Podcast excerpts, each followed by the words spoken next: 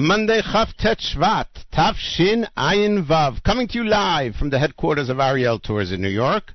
I'm Meir Weingarten. Welcome to the Israel Show on the Nachum Segal Network.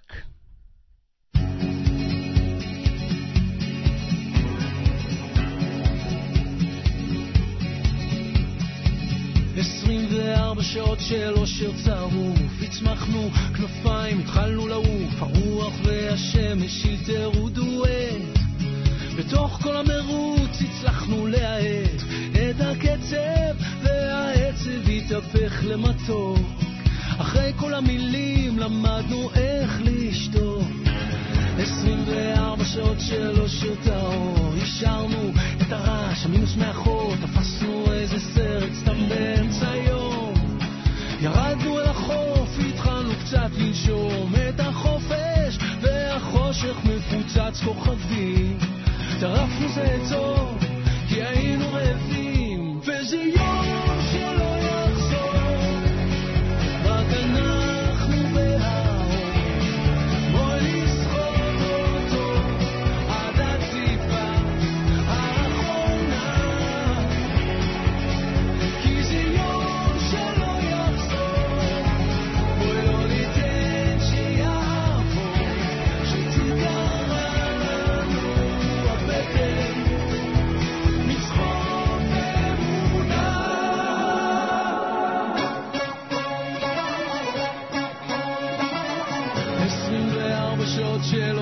אושר נדיר, ריחפנו על הגג, השקפנו על העיר, עצרנו לחיבוק באמצע כביש סואן. זרקנו מטבע לאיש שמנגן את הנצח, ובמצח התיישרו הקמטים. חתרנו על עצמנו לסירה שמשוטים,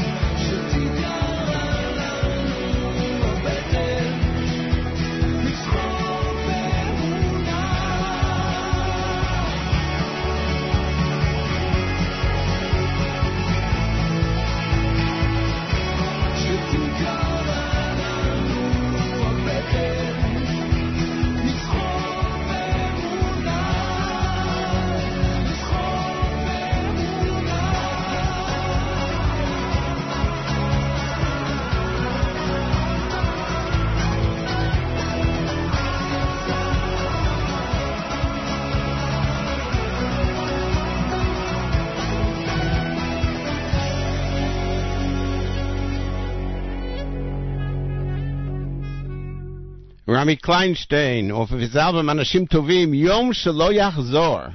You know what that means? It means that this is a day that will never return. Whatever you make of it, that's what it is. You don't get a second chance. So let's make it the best possible day it could be. And we are starting off here this morning with the Israel Show.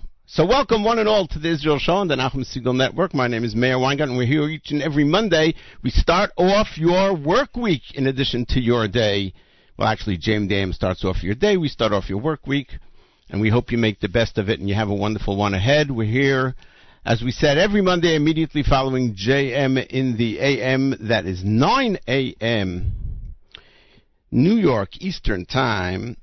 And that is 4 p.m. Israel time.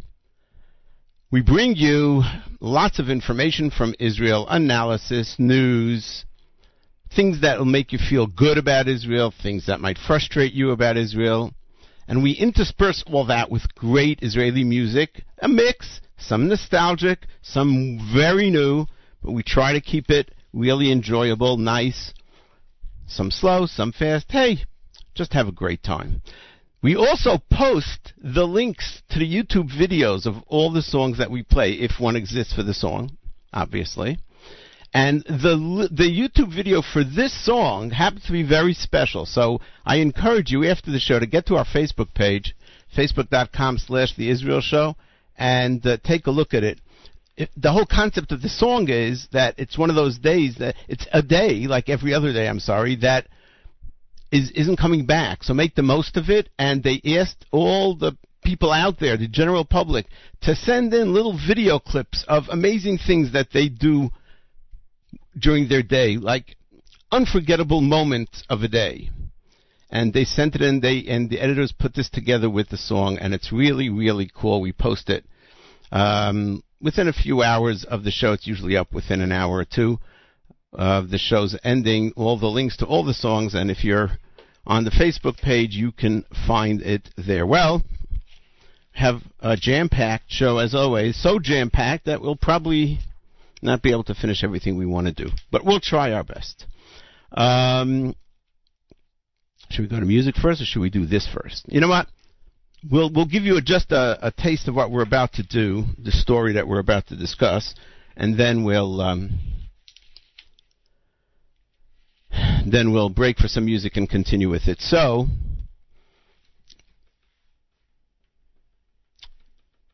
You, uh, we all, we all, I believe, surely have witnessed many videos of Arab cities, towns, celebrating the murder of Jews after a terror attack.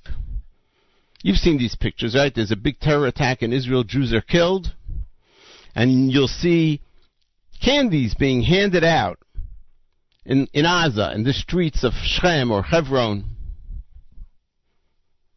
We, we remember that on 9-11 they were doing the same. Young and old are rejoicing. And then, later on, a huge funeral. They bring people in, thousands and thousands of people, to give respect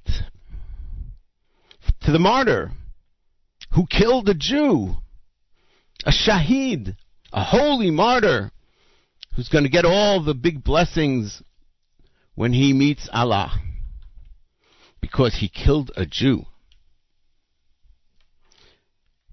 Now you can imagine that these funerals become a huge political rally.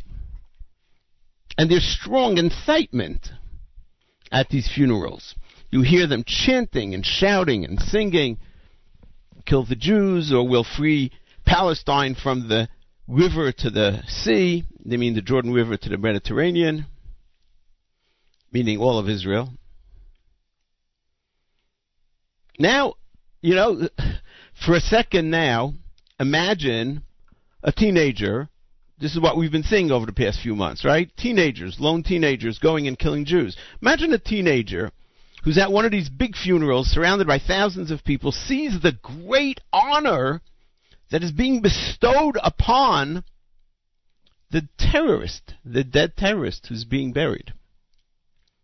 The pride it brings the parents of the terrorists. They're proud to be the parents of a Shahid. Can you imagine what might be going on in the mind of this teenager or 20 year old? Maybe he's a bit of an underachiever, looking for respect, or maybe he he's very religiously motivated. He's looking to be loved, he's looking to be acknowledged by his family, or he's looking for the religious motivation from that he's heard all the sermons from the mosques on Fridays, encouraging him to do so. So the government of Israel finally woke up after all these years and said, you know, we we we we got to stop this. And the government of Israel this, uh, came up with a policy. I mean, I think for the first time in a long time, they've actually come up with a simple policy that could help reduce the incitement. And the policy is this look, the body of this terrorist is in the hands of the Israeli police or army. In order to release it back to the family for burial, you need the approval of the police and, if it goes up the chain, of the minister of the police, of internal uh, security, whose name is Gilad Erdan. That, he's the current one. So the government decided, and, and Minister Erdan is carrying this out. You want to make a funeral? Of course, we understand that. But your funeral isn't is not going to be a solidarity uh, uh, parade with terrorists, encouraging other terrorists. So we'll set up some rules. Funerals must be at night. Funerals cannot have more than 40 or 50 people. I don't remember what the number is. The police must be allowed to be taking control and to be there and to watch over what's going on, or the army, in, in, in whatever the case is in the specifics. And the the family has to put down a very large, like a deposit, so that if they end up not, you know, they get the body and then they end up not doing these things, they lose this huge deposit, which a lot of families just don't want to do. And until that point, until these agreed to rules are uh, accepted by the family, the body is not released for burial. In fact, the government says that it is effective. Just like just like tearing down the homes of the families of the terrorist murderers is an effective deterrent, this too is effective in reducing the incitement. The government really feels that it helps, and it sort of makes sense. The guy's a terrorist. He killed a young Jew. Think of all the beautiful young lives that we've lost over the past months and years and decades because of these shaheeds, so to speak. Okay. That's part one. That's the background information to what we're going to hear after this song. Take a break for music, and then we'll come back with the rest of the story. This is uh, Ariel Zilber, our friend, who is going to receive the um, prize for his life's work from the Israeli Music Association, not to be confused with the Israeli Music Authority or whatever, who will not give him a reward, an award. Very typical. La'an Panta Ahavatenu is uh, this song that's coming up. My name is Meir Weingarten. You are tuned to the Israel Show on the Nachum Segal Network.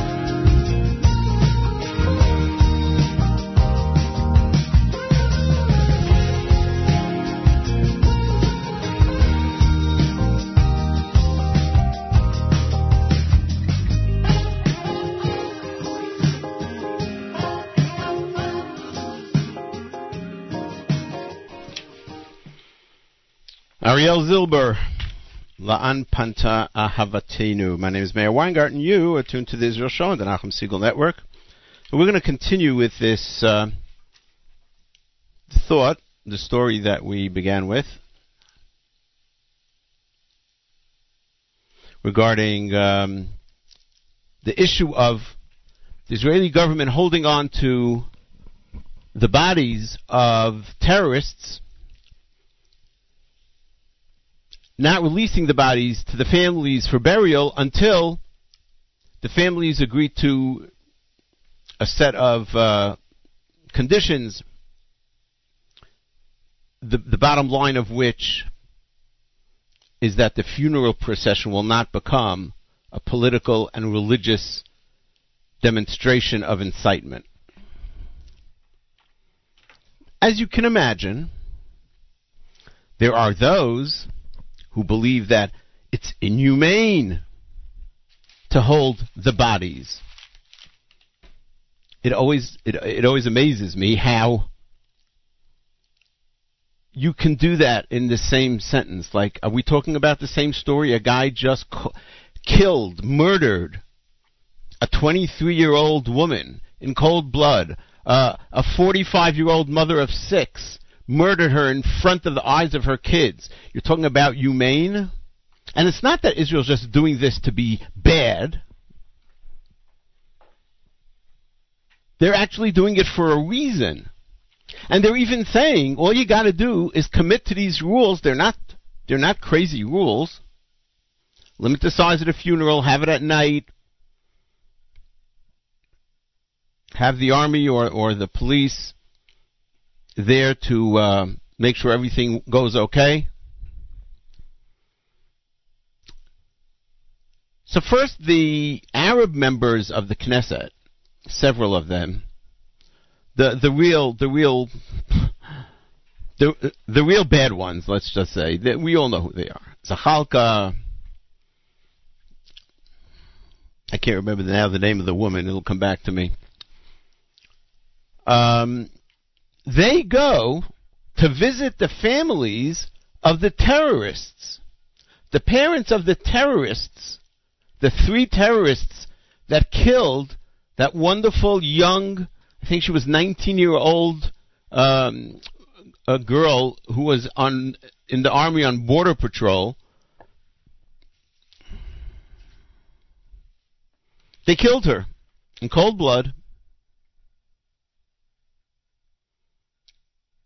She was 19, excuse me, she was 19. Oh, that's okay. We have to get their bodies back. Her name was Hadar. So these Knesset members, Knesset members, Arab, of course, go to meet with the families. And at the beginning of their meeting, they stand up and they have a moment of silence. For whom? For their children that were killed in this attack. The terrorists. Israeli Knesset members go to visit the family members of the terrorists that killed Jews in cold blood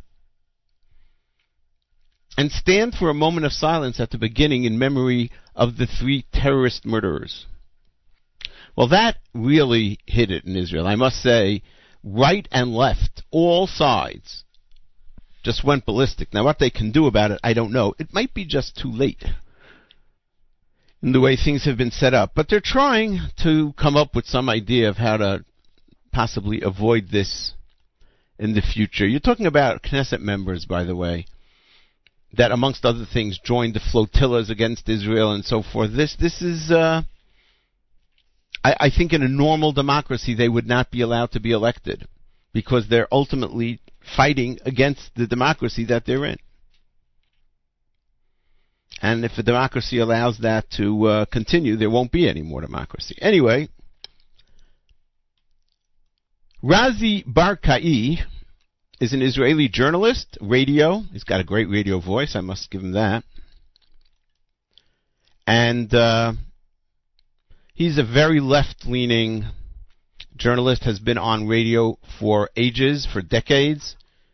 And believe it or not, on Galei Tzahal, Israel's military radio station. Now, you have to understand that it is such a crazy concept that Israel has a military radio station. That's usually, you usually would have that in like a totalitarian regime or something. You know, the military radio announces today. And this was started way, way, way, way back when Israel was such a different place. But it's become a very cool and very hip radio station, and people like it. It's one of the most listened to radio stations. But the journalists, most of them, the commentators, the journal, they're leftists. And uh, many soldiers say they don't want to listen to this. It demoralizes them. And Razi Barkai is one of those, always making some crazy controversial statement. Well, Razi Barkai was interviewing the Minister of Police Affairs of Internal Security, Gilad Erdan, and he says to Erdan, why don't you release the bodies of these three people, these three young men, so that their families can bury them? Yes, he's very concerned, Razi Barkai is, about the morality of holding on to the bodies of terrorist murderers. And Erdan says, this is the policy, this is what we're trying to do. And then Razi Barkai says, think about the mothers of these people, of these murderers. Think about them, how they must be feeling. I mean, wouldn't you understand, says Razi Barkai, in what will be in a moment you will see an insane statement. Can't you understand that the mothers of our soldiers who are waiting to get back the bodies of their children, like the Goldins, they also grieve, and the mother of this Arab son who's waiting to get back the body of her son also grieves. Can you imagine that? On Israel Army radio, being paid for by Israeli taxpayers, by the way, a person can equate, can give a moral equivalency to the Hamas and the Hezbollah, but in this case the Hamas that are holding bodies of Israeli soldiers that were killed in war, holding them for no other reason than to torture Israel and ultimately to negotiate for something. Comparing that to the Israeli government holding on to three bodies and saying, We will give them to you this minute if you don't turn the funeral into a demonstration of incitement. And so, Hadar Goldin's father decided that he, he can't take it. He's going to confront Razi Barkai, and of course they let him on the radio because because he is who he is. And going to play for you some of the uh, back and forth. We'll obviously translate some as it goes along. So the first clip is Razi Barkai talking about the bodies and comparing the situations. תאר לעצמך, משפחות ישראליות, ואנחנו מכירים לצערנו את המקרים האלה, צוק איתן למשל, שמחכות, מחכות, מחכות עד בוש, כדי שגופות היקירים שלהם יגיעו. מהבחינה הזאת, אתה זאת יכול... ההשוואה שאתה נותן לי. מבחינת הרגשות של המשפחות, גלעד, עזוב, מבחינת ההרגשה של המשפחות. אוי אוי אוי. אני חשבתי שתשאל אותי אם הייתי תומך בהחזקת גופתו של ברוך גולדשטיין עד שיתחייבו שההלוויה שלו לא ת- תלווה ב... לא, עזוב אותי מברוך אה, גולדשטיין, אנחנו מדברים על. הרגשת זאת המשפחות וכמה זה זאת מועיל כדי לעצור, לא גלעד. טוב, אוקיי. So Minister Erdan obviously is is floored by this crazy comparison. He says you're you're comparison you're comparing these two situations. It's crazy. It really is crazy. That was Minister Gilad Erdan. He's the one in charge. Now, the next exchange, we have two, is a cut of part of a larger uh, segment in which Simcha Goldin, Hadar Goldin's father, gets on the radio and confronts Razi Barkai, basically saying to him, What are you nuts? How dare you? Hoping that Razi Barkai would apologize and say, You're right, I made a mistake, I shouldn't have said that. Well, let's hear what happens. אז אני אסביר לך בדיוק מה שאני שמעתי. אנחנו נמצאים פה במאבק להוכיח לכל העולם שיש הבדלים עצומים בינינו לבין אויבינו. ובגלי צה"ל רזי ברקאי משווה בין משפחת שאול גולדין, בין הרגשות שלהם למשפחות של רוצחים טרוריסטים. So this is the father of Hadar Goldin, whose body is being held by Hamas, if you remember, from the days of Tzuk Eitan, saying what I hear on on the radio is you, Razi Barkai, equating the emotions of our children to the emo- of of the the mothers of our children to the emotions of the mothers of terrorists of murderers.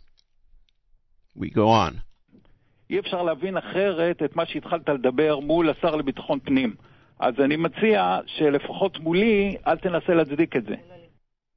So Razi Barkai tries to get wiggle his way out of it by, oh, well, I, you know, I was talking this, and Simcha Goldin was straight his. Now he's a very, very smart guy. He's a professor in university, um, very well studied and well read. He lectures all over the world.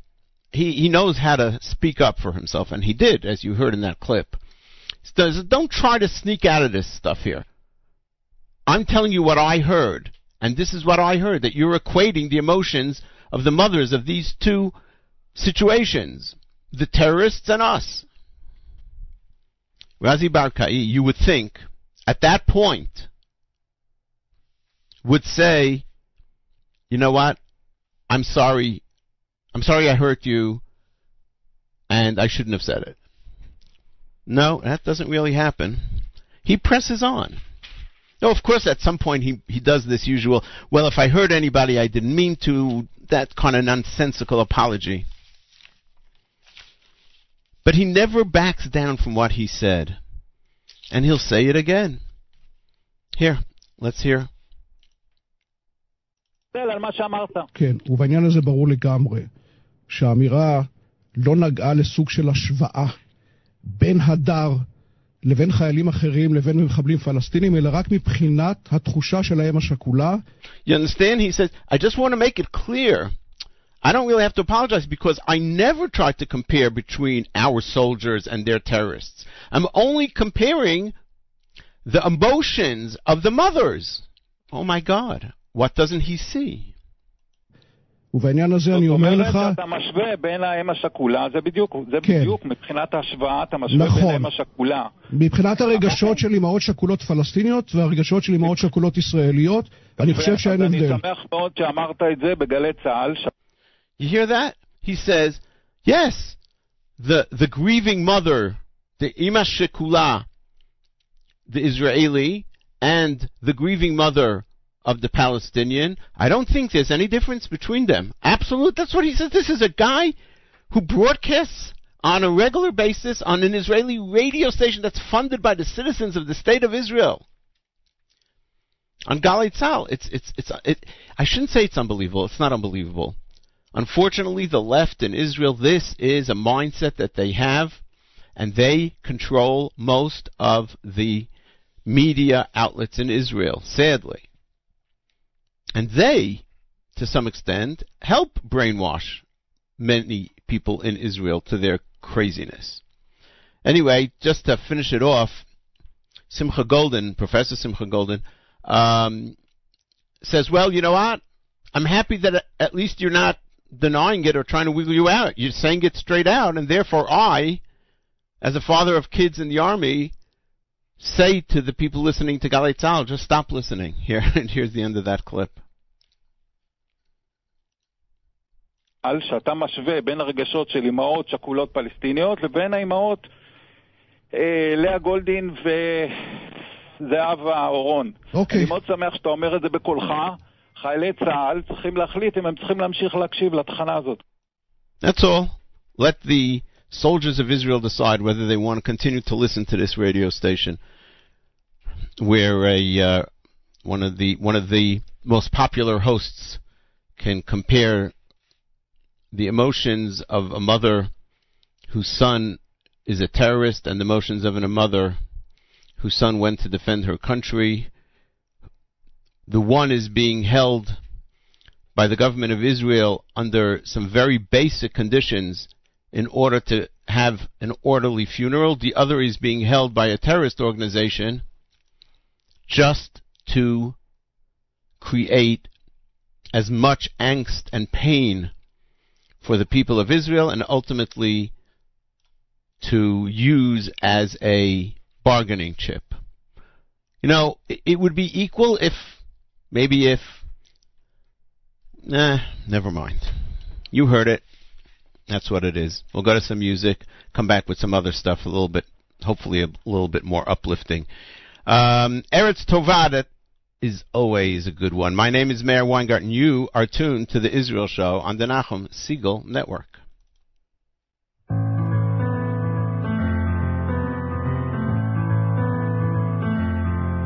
זו הארץ נולדתי בה, עם הטוב, עם הרע שבה, עם תורה, שלום ואש, זה מה שיש, זה מה שיש. ארץ קודש, זבת חלב, והדבש, במענות של קרב, שהשקט בה גועש, זה מה שיש. זה מה שיש. ארץ טובה, מהעורר, נחל ארנון, ארץ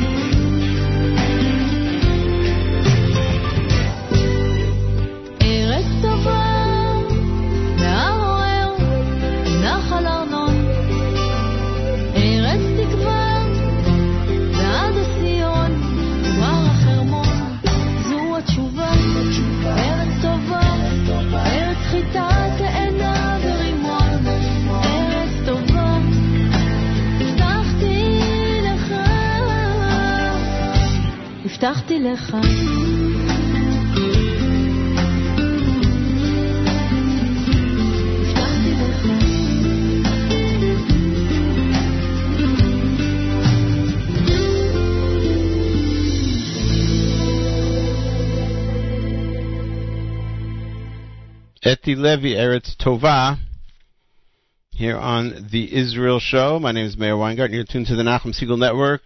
The Israel Show is sponsored by Nefesh B'Nefesh, the amazing organization that devotes itself entirely to helping Jews from the United States of America make Aliyah. People trapped in the snows of New York and the tundras can go live in a wonderful land that was promised to us by the one above. Well, we don't. I know we don't go for the weather. I'm just saying. Anyway, Nefesh B'Nefesh really does everything for the Olim. It provides them with financial assistance, with employment resources, helps them make make their way through the crazy government bureaucracy, which they have made so much less crazy. They have done so much. It is amazing. And I encourage you, and we encourage you, if if if you're not thinking of making Aliyah, that's fine.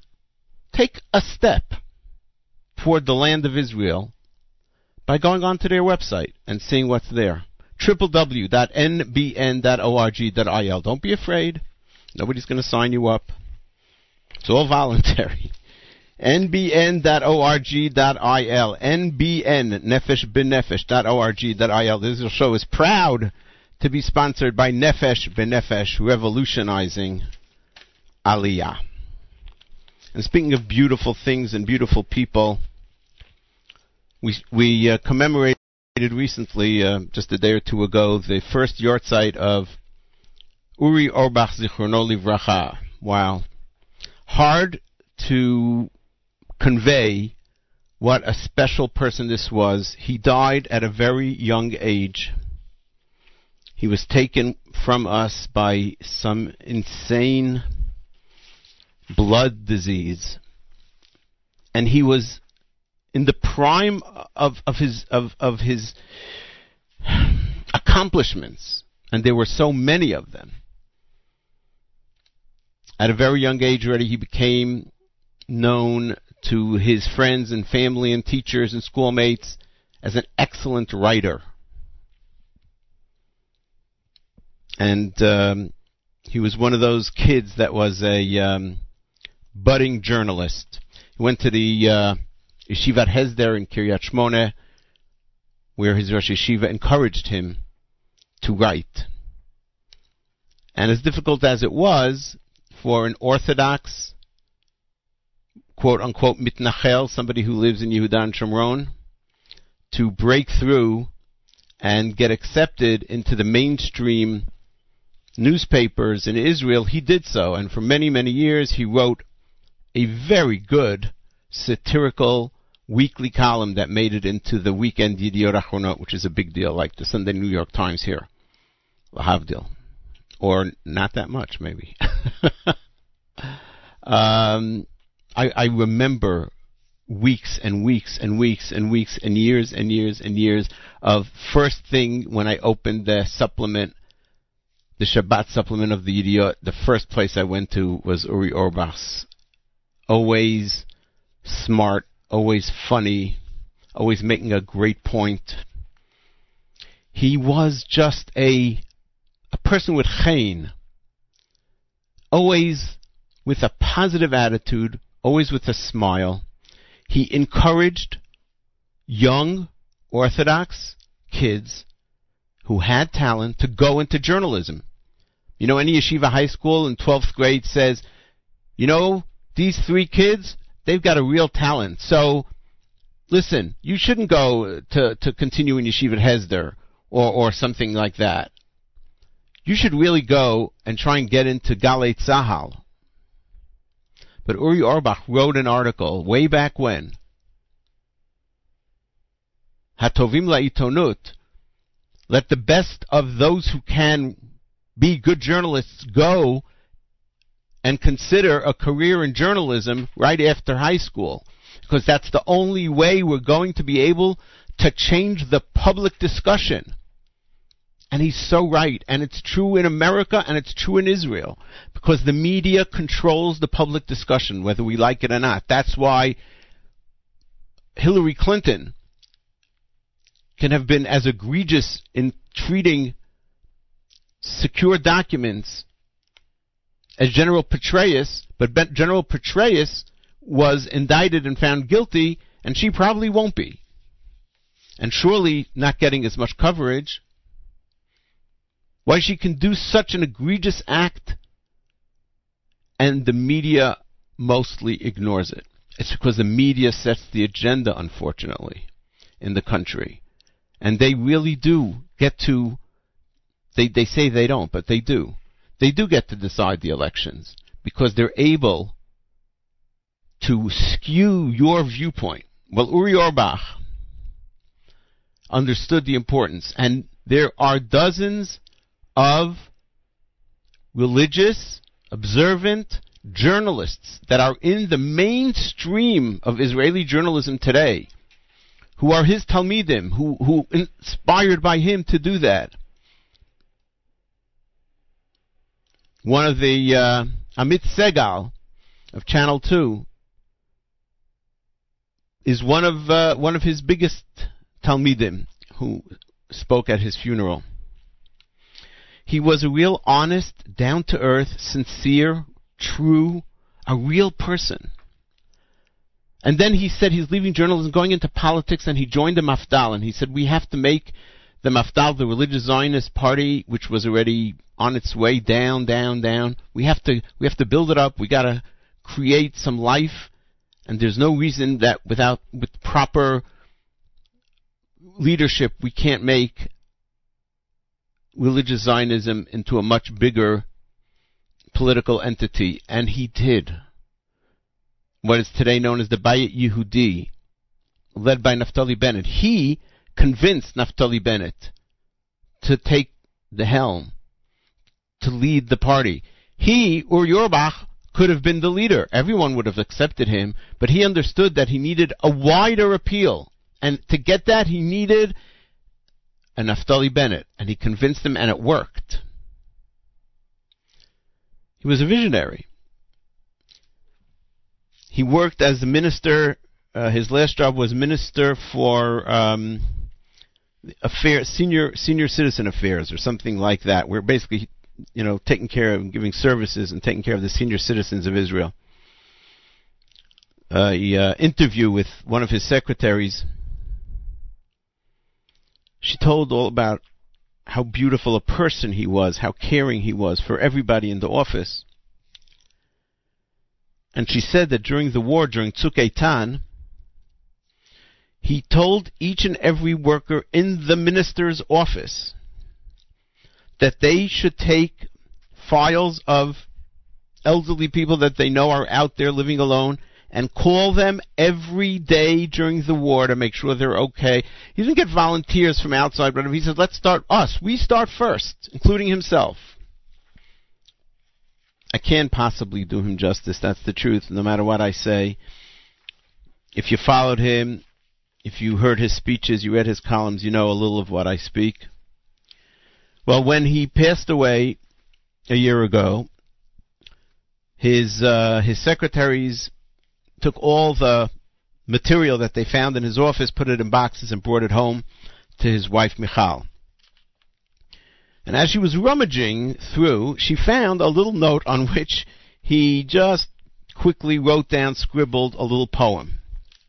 But it's a really beautiful little poem. And she decided that it would be nice in honor of his first yahrzeit to have that poem put to song and released to the public. And she picked one of our favorites, Ishai Ribo, asked him if he would compose a song. The funny thing is that Ishai Ribo, I believe, just turned 25, 26, something like that. He really didn't know Uri Orbach. he wasn't political. He was in the army before that. But but when he started hearing about the man, he said it would be a tremendous honor, and he wrote the song for Uri Orbach in his memory for his family, and it was debuted on Galei Tzahal because Uri Orbach appeared for many years every day on Galei Tzahal. That's another story for in and of itself, and how he brought the message of religious Zionism to so many people through that program. Hamilah Ha'acharona, it it was called. And so they um, met in that studio, the people that used to be on the show, the wife, Yishai Ribo, the head of Galei Tzahal named the studio, the Uri Orbach studio, and um, Yishai Ribo debuted the song. It's short and it's just cute, and the concept basically is that we do things all day. We work, we run, the soldiers fight, and then at night he imagines what happens. Balayla hakfishim mishta'alim et kol ashan hamoniot. All the all the cars that what what they what they put out the the asphalt sort of coughs it up, meaning like it doesn't make an impression anymore. Umadrichot gorchot gorfot et chol hanalayim, and the sidewalks just sort of like set aside all the dust and sand and dirt from the bottoms of the shoes. And the desert just erases the footprints of the soldiers or the tank treads. And the carpets, nachim lekir, are just resting. Wall-to-wall carpets are resting between the walls. And on the tombstones, all the words are resting. And then he ends with Holech Sovev Hashemesh, and he's clearly referring here to Kohelet. What's Kohelet's message? You know, the day goes, the day comes, at the end we all pass away. And what have we done? What, what does our life mean?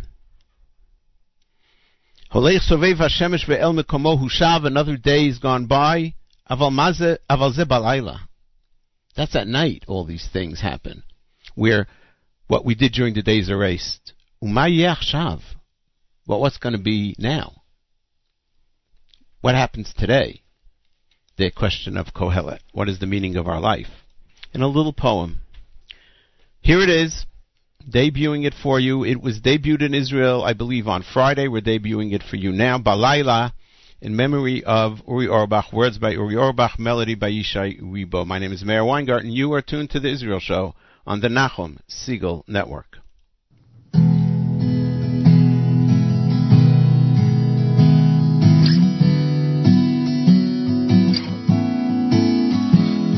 בלילה הכבישים משתעלים את כל עשן המכוניות ומדרכות גורפות את כל הנעליים. והמדבר מוחק עקבות החיילים והשטיחים נחים מקיר לקיר. ועל המצבות נחות כל המילים הולך סובב השמש אל מקומו מושב אבל זה בלילה ומה יהיה עכשיו?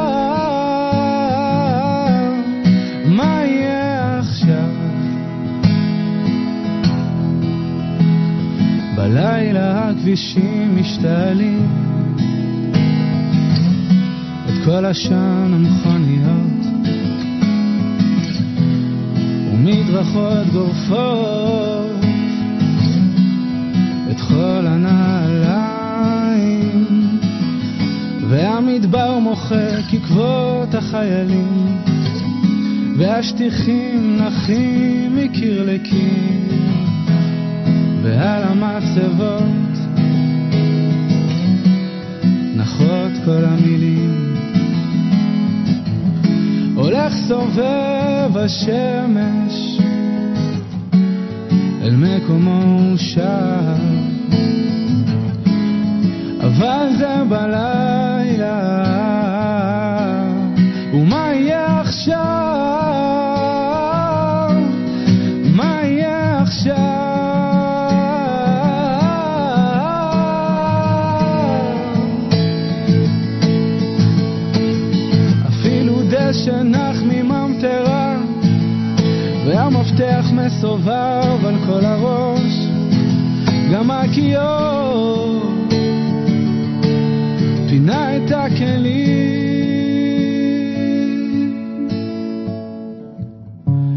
הולך סובב השמש.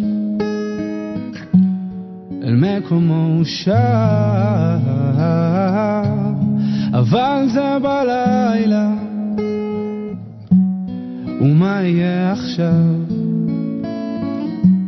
מה יהיה עכשיו?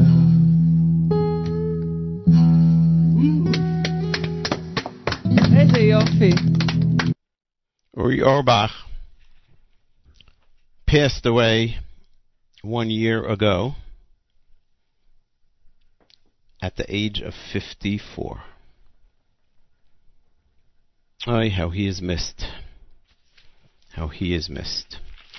My name is Meir Weingarten. You're tuned to the Israel Show on the Nachum Segal Network. Well, we have one more little segment that we're going to do. We'll, as always, we don't have time to do everything we wanted to do. I just got a plan for doing less. Elon Moreh is a historic yishuv in the Shomron. After the Six Day War, there were minimal yishuvim allowed in Yehuda and in Aza and on uh, the Jordan River Valley. In the Jordan River Valley. The Labor government didn't see this as part of Eretz Israel. They saw it as a bargaining chip. From day one, from the minute the Six Day War was over, for whatever crazy reason, in their mind, this was a bargaining chip to get peace with the Arabs. That's the way they thought at the time. Well, years and years went by. There was a lot of pressure to start building, especially in places like Kfar Etzion that were Jewish before 48 and other places. But after the 73 war, after the Yom Kippur War, that's when Gush Emunim actually started. People think it started in 67, 68. No, it started in, after the Yom Kippur War in 73. There was a push by the leadership to start a settlement, a, a, a Jewish town in the Shomron. And they um, hit on a place called Sebastia. It's a long story, very interesting part of the history of modern Israel. And ultimately, several yishuvim came as a result of it. There were, there were, there were court challenges and, and, and all kinds of politics. At the end of the day, today, in the area of Hebron, which is under the Palestinian Authority control, don't get near there if you value your life, we have the Yishuvim Elon Moreh, Bracha, Yitzhar. They are on the uh, southeastern arc. A little further down is Shiloh, just to give you an idea of what we're talking about. Elon Moreh was founded 36 years ago, which is pretty amazing. And uh, one of the memories that I, it's a personal memory that I have, is of the day after Menachem Begin was elected prime minister in 1977. My father had not a close relationship, but a relationship with Menachem Begin throughout the years. And he was asked by a mutual acquaintance to del- try and get a hold of the prime minister elect and deliver a certain message to him. And he was told by the secretary, listen, go tomorrow to Elon Moreh, the prime minister elect will be there, and you can talk to him. And so I remember getting into uh, a car We had a driver who drove us through the hills and valleys. It was pretty crazy until we got to Elon Moreh. Elon Moreh was having a Hachnasat Sefer Torah, and I, I see it in my eyes as if it happened yesterday. They were carrying the talit, the, like the chuppah, over the Torah. People they didn't have poles. People were just holding up a talit, and at one point I was able to get very close to it, and I held the talit for a number of minutes. I believe my hand is in one of those iconic photos from that day. and um, and then Menachem Begin got up to speak, and the place went wild. And don't forget, this was just after his election. Everybody thought that now everything's going to change. Now the Jews are going to basically annex Yehuda and Shomron, build as much as we want to, and so forth. Well, it didn't work out that way at the end. There was a lot of building, no question about it, but it wasn't nearly what they thought it would be.